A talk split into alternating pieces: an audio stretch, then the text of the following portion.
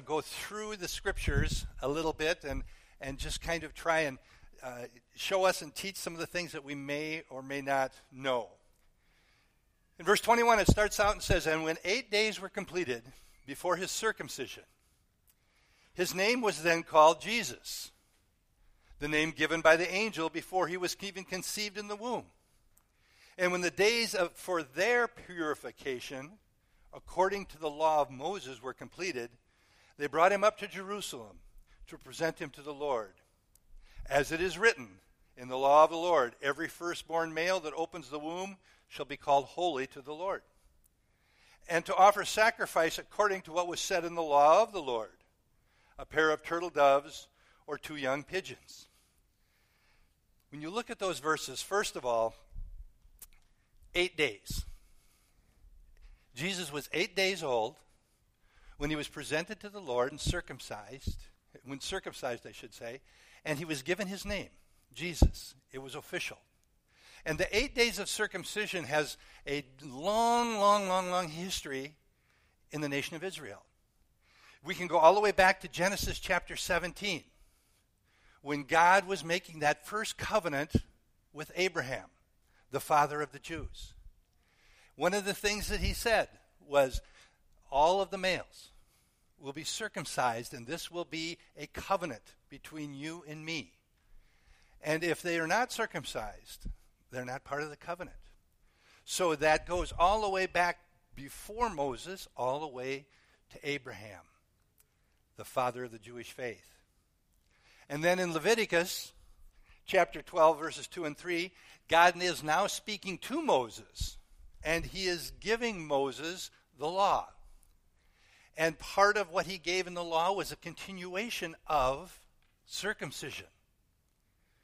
That the male children are to be circumcised on day eight. Day eight. Why day eight? I mean, if we have babies and we had them circumcised, most of us didn't wait till day eight. What was significant about day eight? And to understand that, you need to understand the purification under the law of the woman who gives birth to a child. That woman, if it gives birth to a male child, the purification requirement by the law is seven days. She is considered unclean under the law for seven days. And that's when the baby then can be circumcised on day eight. And then they're not considered totally clean. They have to go another 33 days before they are considered pure in the eyes of God. So a 40 day time frame takes place before they could actually go to the temple and offer up the sacrifice for the purification and presentation, in this case, of Jesus. He wasn't circumcised at the temple. Okay?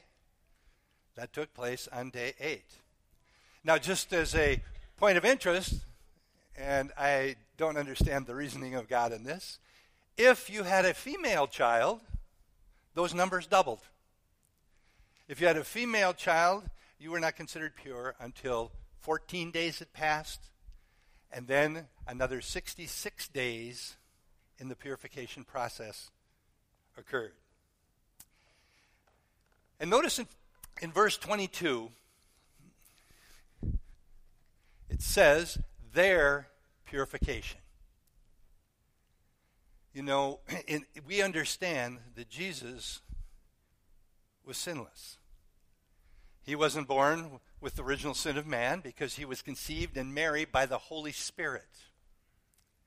But yet, the significance, I believe, of him, them saying it was their purification, Jesus was already identifying, even as a baby, with what he came to earth to do. And that was to deliver us from sin. This whole purification process is a picture of dealing with sin, uncleanness. And it says that in the days of their purification, Jesus was presented to the Lord. Now, in my Bible, and I think up here, you'll see in the larger print, it's quoting from the Old Testament. the presentation of the Lord, or to, to God by, of Jesus by Mary and Joseph. Presented to. Where does that come from? If you look in, in Exodus chapter 13, 1 and 2, which is being quoted, it says, The firstborn of both man and beast belong to God. And then it goes on and says, The males belong to God. That firstborn male belongs to God. So we see Mary and Joseph being and demonstrated the fact that they're devout Jews. That they are devout Jews. They love God and they're following the procedures of the law. In verse 24, and it says they came to offer a sacrifice according to what was said in the law of the Lord. So, what were they supposed to bring? What's quoted here talks about two turtle doves or two pigeons. Actually, the law that was originally given first asked for or demanded that a lamb be sacrificed in this process the process of purification, purification and the dedication. A lamb was to be offered. However, and I think it's significant in the fact that it just reaffirms to us when we see these things in Scripture that Mary and Joseph were just a couple of poor peasant people, normal people, normal country people from Nazareth and Galilee. Because it says in the Scripture in the Old Testament, if you're too poor to offer a lamb, the law allows for that. And you could buy two turtle doves or two pigeons and offer them as a sacrifice. In fact, that was known as the offering of the poor. So we're seeing some things here about Mary and Joseph that we've heard before, but now we're hopefully seeing what those things are based on. And I think it also is going to help us in this big picture of trying to better understand the timing of this whole uh, birth, manger, manger scene, and eventually being sent to Egypt. The Magi came somewhere in there, all of those things that are taking place. I think if you look at this process, it just reaffirms what Casey shared a couple weeks ago about the Magi. The Magi never showed up at the manger, they never showed up the night Jesus was born. She brought up a couple things that showed that with the child and coming to a house. But think about this for a second. When, Mary and Joseph were warned by the angel about what Herod's plan was, they were told to go to Egypt to be safe. There is no way, if any of that took place that night when Jesus was born, they'd have ignored the angel and waited 40 days to go to the temple in Jerusalem where Herod's palace was to go and dedicate the child. I believe it seems to me very clear that the visit of the Magi were well after this dedication and purification. And also, another thing that helps me to, to think that way based on these scriptures is what did they offer as a sacrifice? Two birds, turtle doves, or pigeons. I don't know how much gold, frankincense, and myrrh they brought. But I know if there was very much at all, it would represent a considerable amount of wealth. And they would have been able to afford the sacrificial lamb quite easily. So I think this process to me shows very clearly, again, that when we think of this whole birth of Jesus and who came to the manger and all of that, trying to make this timing work in our minds, we need to understand what the Bible is really saying. Let's go on. We're going to go now with Mary and Joseph to the temple. Jesus is going to be presented or dedicated to the Lord, and they're going to make a sacrifice, sacrifice for the in the purification process of Mary. And we know they got two birds. Go ahead to the next slide. And they meet two people. And it's interesting in this whole story that these two people get brought into the story. There's a couple of things that really catches my attention and really really shows me again a little bit more about the character of God and the love of God. Because all of a sudden in the middle of this story, which in a lot of ways seems to have nothing to do with the story, we meet a man named Simeon and then we meet an older lady named Anna. The Bible tells us Anna's 84 years old. We kind of assume that Simeon is very old because of the promise that he had from God that we'll see in just a minute. But in the middle of the story, we're going to meet these two people. And we're going to meet them at the temple. Starting in verse 25. And behold, there was a man in Jerusalem whose name was Simeon. The man was righteous and devout. Righteous and devout. This was a good man. He was very righteous in the way he interacted and treated people, and he was very devout in his faithfulness to God and worshiping God. And it tells us again what he was doing. It's almost as if he had an assignment from God. I believe he had an assignment from God. I believe his time of worship and prayer with God, when he received this promise from God, he was busy in the process of the assignment God had given him. It says he was righteous and devout. And what was he doing? He was looking for the consolation of Israel, and the Holy Spirit was upon him. Now, if you have your Bibles, does anybody's Bible have a different word there than consolation? Go ahead and shout it out if you do. The consolation of Israel. That word consolation has some different meanings, but the primary meaning of it is comfort, joy, gladness, exhortation. Barnabas, the son of encouragement, that word encouragement is the same word in the Greek as the word consolation here. So, what we're seeing is when you read this now, he is looking for the consolation of Israel. He is looking for the encouragement of Israel, the joy of Israel, the gladness of Israel. He is looking for the Messiah, the one that had been prophesied for hundreds and hundreds and hundreds of years. And as we go on and read here, I'm going to continue reading a couple verses. He's looking for the consolation of Israel, and the Holy Spirit was upon him. And it had been revealed to him by the Holy Spirit that he would not see death before he had seen the Lord Jesus Christ, the Lord Christ. And he came in the Spirit into the temple.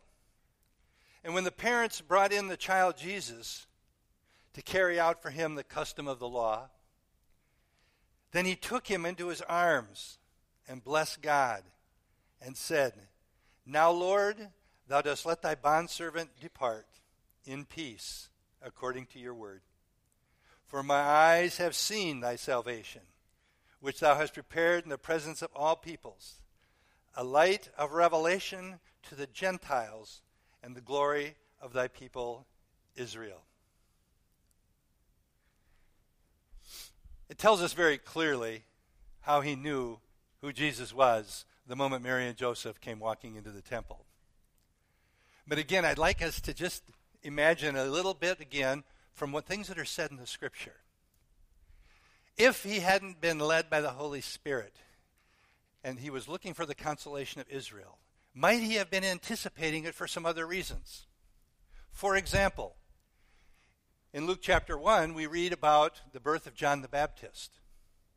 And it says this was such an amazing event that Elizabeth, at her age, had this child, and they knew of the story of the temple when it was, they knew the whole story, and it says it was talked about in all of Judea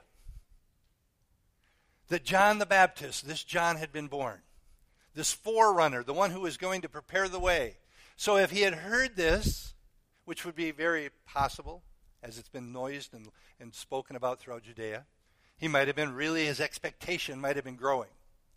It'd be kind of like us, as, as uh, Casey, Pastor Casey talked about a couple weeks ago, the signs of the second coming, the return of Jesus. We should be looking and be aware and watching for the signs, and it should build even a greater anticipation in us, a greater urgency in us. So this could have been something that impacted Simeon. Another thing that could have, and some of you may not have heard this before, but there was a temple flock of sheep. People didn't come from all over on these holy days and bring their animals with them. When they arrived, most of them bought the sacrificial lambs or the sacrificial pigeons and turtle doves. And so there was a temple flock out in the hills between Jerusalem and Bethlehem. The distance there is only like six or seven miles. And there were shepherds that took care of the temple flock. So they would have been the shepherds that would bring the sheep in because they would kill thousands and thousands of sheep on these holy sacrificial days. And many people believe, the scripture is not clear, but many people believe from what is written in scripture that the shepherds that were in their fields watching over their flocks by night, who had the angels show up and speak to them about the Messiah, the one who was born in the manger, could very well have been these temple flock shepherds, who would have probably, in all likelihood, when they brought the sheep into Jerusalem and to the temple, probably would have been talking about this amazing thing that had taken place in Bethlehem. I don't know. Interesting conjecture based on some things I, have preached in the past and taught about where Jesus very likely could have been born, actually, and these particular shepherds. But we don't have to wonder in the case of Simeon because it tells us exactly what happened. The Holy Spirit showed him, the Holy Spirit revealed to him and we see his response. It's as if he sees Mary and Joseph carrying baby Jesus, carrying the couple of birds that they'd purchased to be sacrificed for his dedication and her purification. He knew immediately. The Holy Spirit said, There he is. You've been waiting and praying for the consolation of Israel. You've been waiting and praying for years and years and years for the Messiah to come. And that's why I believe that was part of his assignment from God and his time with God, communing with God. And God made a promise to him at that time. And what was the promise? However old he is, he says, Simeon, before you die, you are going to see the Messiah. I think one of the reasons Simeon is put in this story for us is to see the faithfulness of waiting. We don't know how long he was waiting. But we do know he was in the temple. He was a righteous and devout man, and he was praying and waiting for the consolation of Israel. He was waiting for the Messiah. And somewhere in there, with his communing with the Father, Father God had spoken to him and made a promise Simeon, I'm going to honor your faithfulness. You're not going to die till what you're praying for has come to pass, and you'll see it with your own eyes. One of the things that does for me is encourages me, and I hope it encourages you. When we're waiting on the promises of God, faithfulness. If God has made the promise, it will come to pass. It will happen. Some of us have been waiting for a long time for things that the Lord has promised to us. We're all still waiting for the return of Jesus because he's promised he's coming back. The older we get, the more we realize we can hardly wait for that promise of a glorified body that doesn't have any aches and pains anymore. All of these promises, and they're for us. And they are certain, absolutely certain, more certain than anything else you could know. The promises of God. And for the faithful, we will be blessed the Holy Spirit reveals it to Simeon. And it's as if when we continued reading there, it's as if when he starts prophesying or speaking, he's sharing with us, starting in verse 29, the Lord, now Lord, you let your bondservant depart. It's almost as if I have been here praying so faithfully for so long. Thank you, Lord, that the assignment has been lifted. And I now can depart in peace, knowing that you have fulfilled that promise, that I have seen the Messiah. The promise of God coming to pass. And another interesting fact I think is found in verse 32 a light of revelation to the Gentiles. Remember, this is taking place 40 days after the birth of Jesus. He's just a little baby. And it's already being prophesied so clearly that Jesus came, not just for Israel, He came for them first. But from the very beginning, the plan was very clear, and um, Simeon himself speaks it that he came as a light for the Gentiles, that the Messiah came for all people. There's so many things in, in these little, what seem insignificant interactions between Mary and Joseph, and in this case, Simeon. Promises are being fulfilled before our very eyes. Verse 33 Simeon now is going to speak, really promise. Maybe you'd even want to say warn Mary and Joseph, and Mary in particular. In verse 33, it says, First, his father and mother were amazed at the things which were being said about him. Now, we read these things and it just goes right past us and we just keep reading. But think about this for a second. How many things would be absolutely blowing Mary and Joseph's mind from the very first annunciation by the angels all the way up to this time? Everything taking place. And they're watching this, they're observing it. It's almost as like they're characters in a play, but it's taking place right before them and they're watching it at the same time it's happening. And in this case, they walk into the temple like many, many, many, many other mothers and fathers would do with their baby to make a sacrifice, to dedicate the child, purification of the Jewish mother, because they all had to go through this. And all of a sudden, here comes this old gentleman and he comes right up to them, and according to what the word says, he just took the baby and held the baby. And I can only imagine the love that Simeon felt as he's holding the Messiah, the Savior of the world, in his arms. The one he'd been laboring in prayer for, for we don't know how long, but the promise has been fulfilled. And Mary and Joseph are looking at this guy. And I got to wonder, what were they thinking? When this guy, it's amazing to them the way people were reacting to their baby the angels singing to the shepherds about our baby. All of these things, and it says they were in amazement. But then Simeon goes on and says in verse 34 And Simeon blessed them and said to Mary his mother, Behold, this child is appointed for the fall and rise of many in Israel, and for a sign to be opposed with all the wonder, with all the encouragement, with all the blessing and excitement that Mary felt, I'm sure from day one, this had to be a little startling. This baby, the Messiah, the reality of what it's going to take is starting to be made clear, starting to unfold. And he says, This child is appointed for the fall and rise of many in Israel. And if you would look up the word rise in your lexicons, you would see that that word rise means the resurrection. This baby of yours has been appointed for the rise and fall.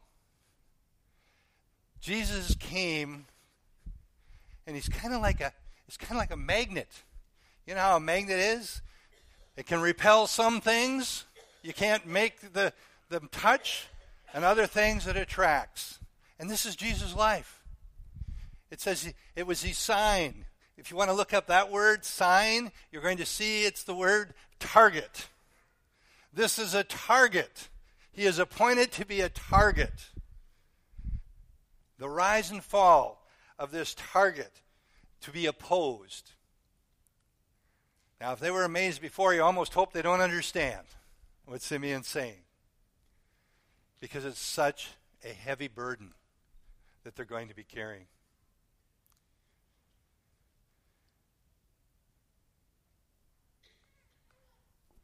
When, when you think of Mary, First of all, it's interesting to me that he's talking to Mary. We really don't know what happened to Joseph according to the scriptures, but we do know he wasn't in the scene very long, evidently. And all the war- warnings and, and cautions and things are spoken to Mary. And I don't know if I'm Joseph and this is my wife, I'm wondering what is going on. They're experiencing all of this taking place, and they're getting revelation, some revelation. How much they understood, we don't really know. But it kept saying, and they pondered this continually.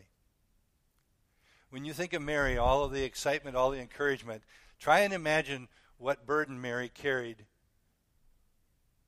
all the way through the death, burial, and resurrection of Jesus.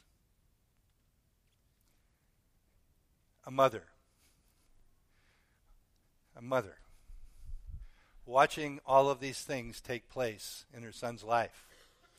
Oh, there would have been moments of excitement. I can almost imagine Mary, how she must have felt at that wedding in Cana when Jesus all of a sudden creates a whole bunch of wine out of water. And all the many other miracles that took place. But yet, in the same time, in the midst of that, all of the rejection that he was play- receiving over and over and over. Not only was it Jesus' rejection in a very real sense, it would be the mother's rejection too. They're rejecting my son. They're trying to beat my son. They're trying to arrest my son. They're trying to kill my son. They did arrest my son. They did give him a mock trial. They beat my son to a bloody pulp and they've nailed him to a tree on a cross. And he's going to die right before my eyes. It's hard to imagine what Mary was going through as she did all this. And then we get this one little two, three, four verses here and it moves right from Simeon. As soon as he comes on the scene, he's gone. And next comes this little older lady named Anna. It says she's a prophetess. We don't know why they called her a prophetess. We don't know if she prophesied anything. She must have, but we don't know what it was. It says she's the daughter of Phanuel, of the tribe of Asher. She was advanced in years, having lived with a husband seven years after her marriage, and then as a widow to the age of 84. She never left the temple, serving night and day with fasting and prayers. This lady, how long had she been there? I don't know. But it literally says she never left the temple. Night and day, fasting and praying. And at that very moment, in verse 38, she came up and began giving thanks to God and continued to speak to him of him to all those who were looking for the redemption of Jerusalem. I maybe get too analytical on some of these things, but I, am trying to think of a. So, did she not tell anyone who wasn't seeking for the redemption of Israel?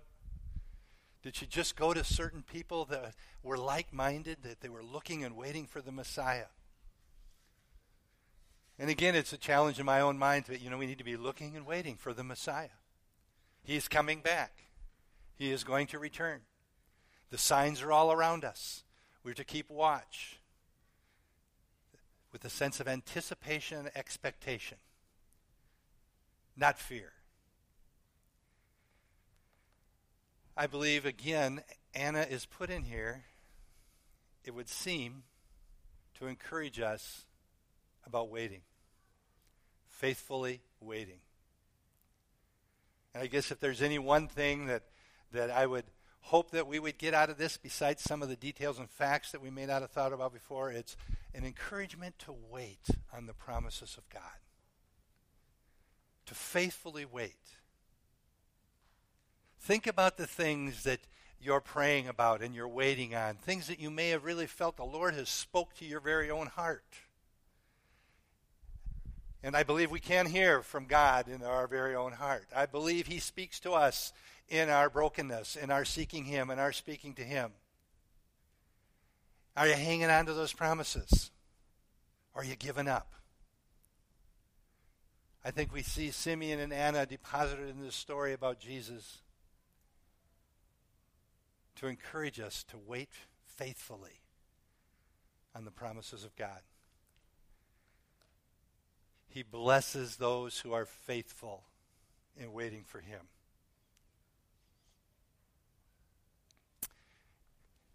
And I could go on, and I'm not going to.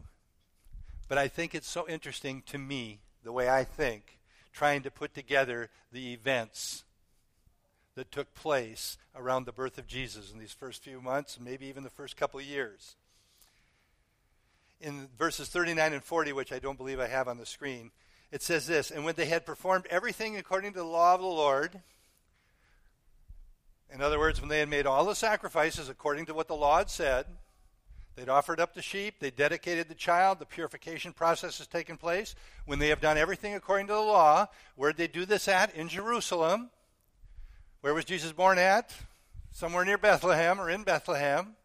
Then it says, when they had done all these things, they returned to Galilee in their own city of Nazareth. And the child continued to grow and become strong, increasing in wisdom and grace of God was upon him. When did the Magi show up? Where do they show up? Well, we know the scripture says they show up in a house, but where? We know eventually they're warned to go to Egypt so the babies don't get so Jesus doesn't get killed when Herod, in his craziness, orders all the babies under two years of age to be slaughtered.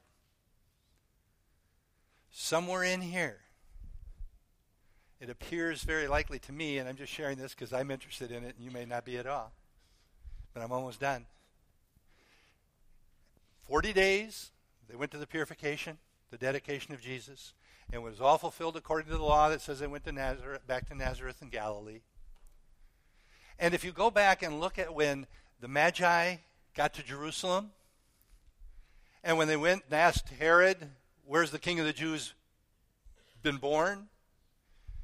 And he went to his scribes and the religious leaders and said, Where? And they all pointed to the Old Testament prophecy and said, Well, Bethlehem. What does it say next that the Magi did? It does not say, what it does not say is they all ran out of Jerusalem, headed straight to Bethlehem. What it does say is they left Jerusalem and followed the star. I wonder where the star really took them. If that baby was almost two years old when the Magi arrived, it looks to me like they very easily could have been in Nazareth of Galilee. And then the warning came and they fled to Egypt.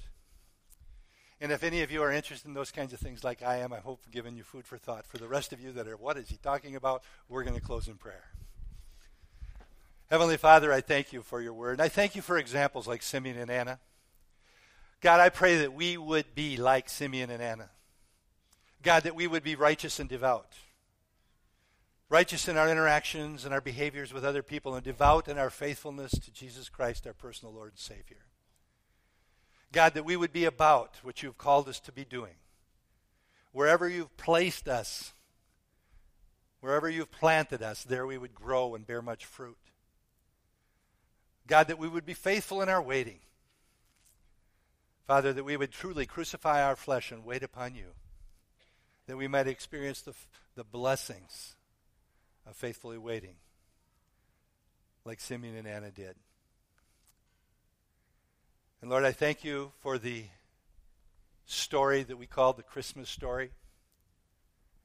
Lord, I even thank you that a lot of details are left out so that we don't try to figure everything out.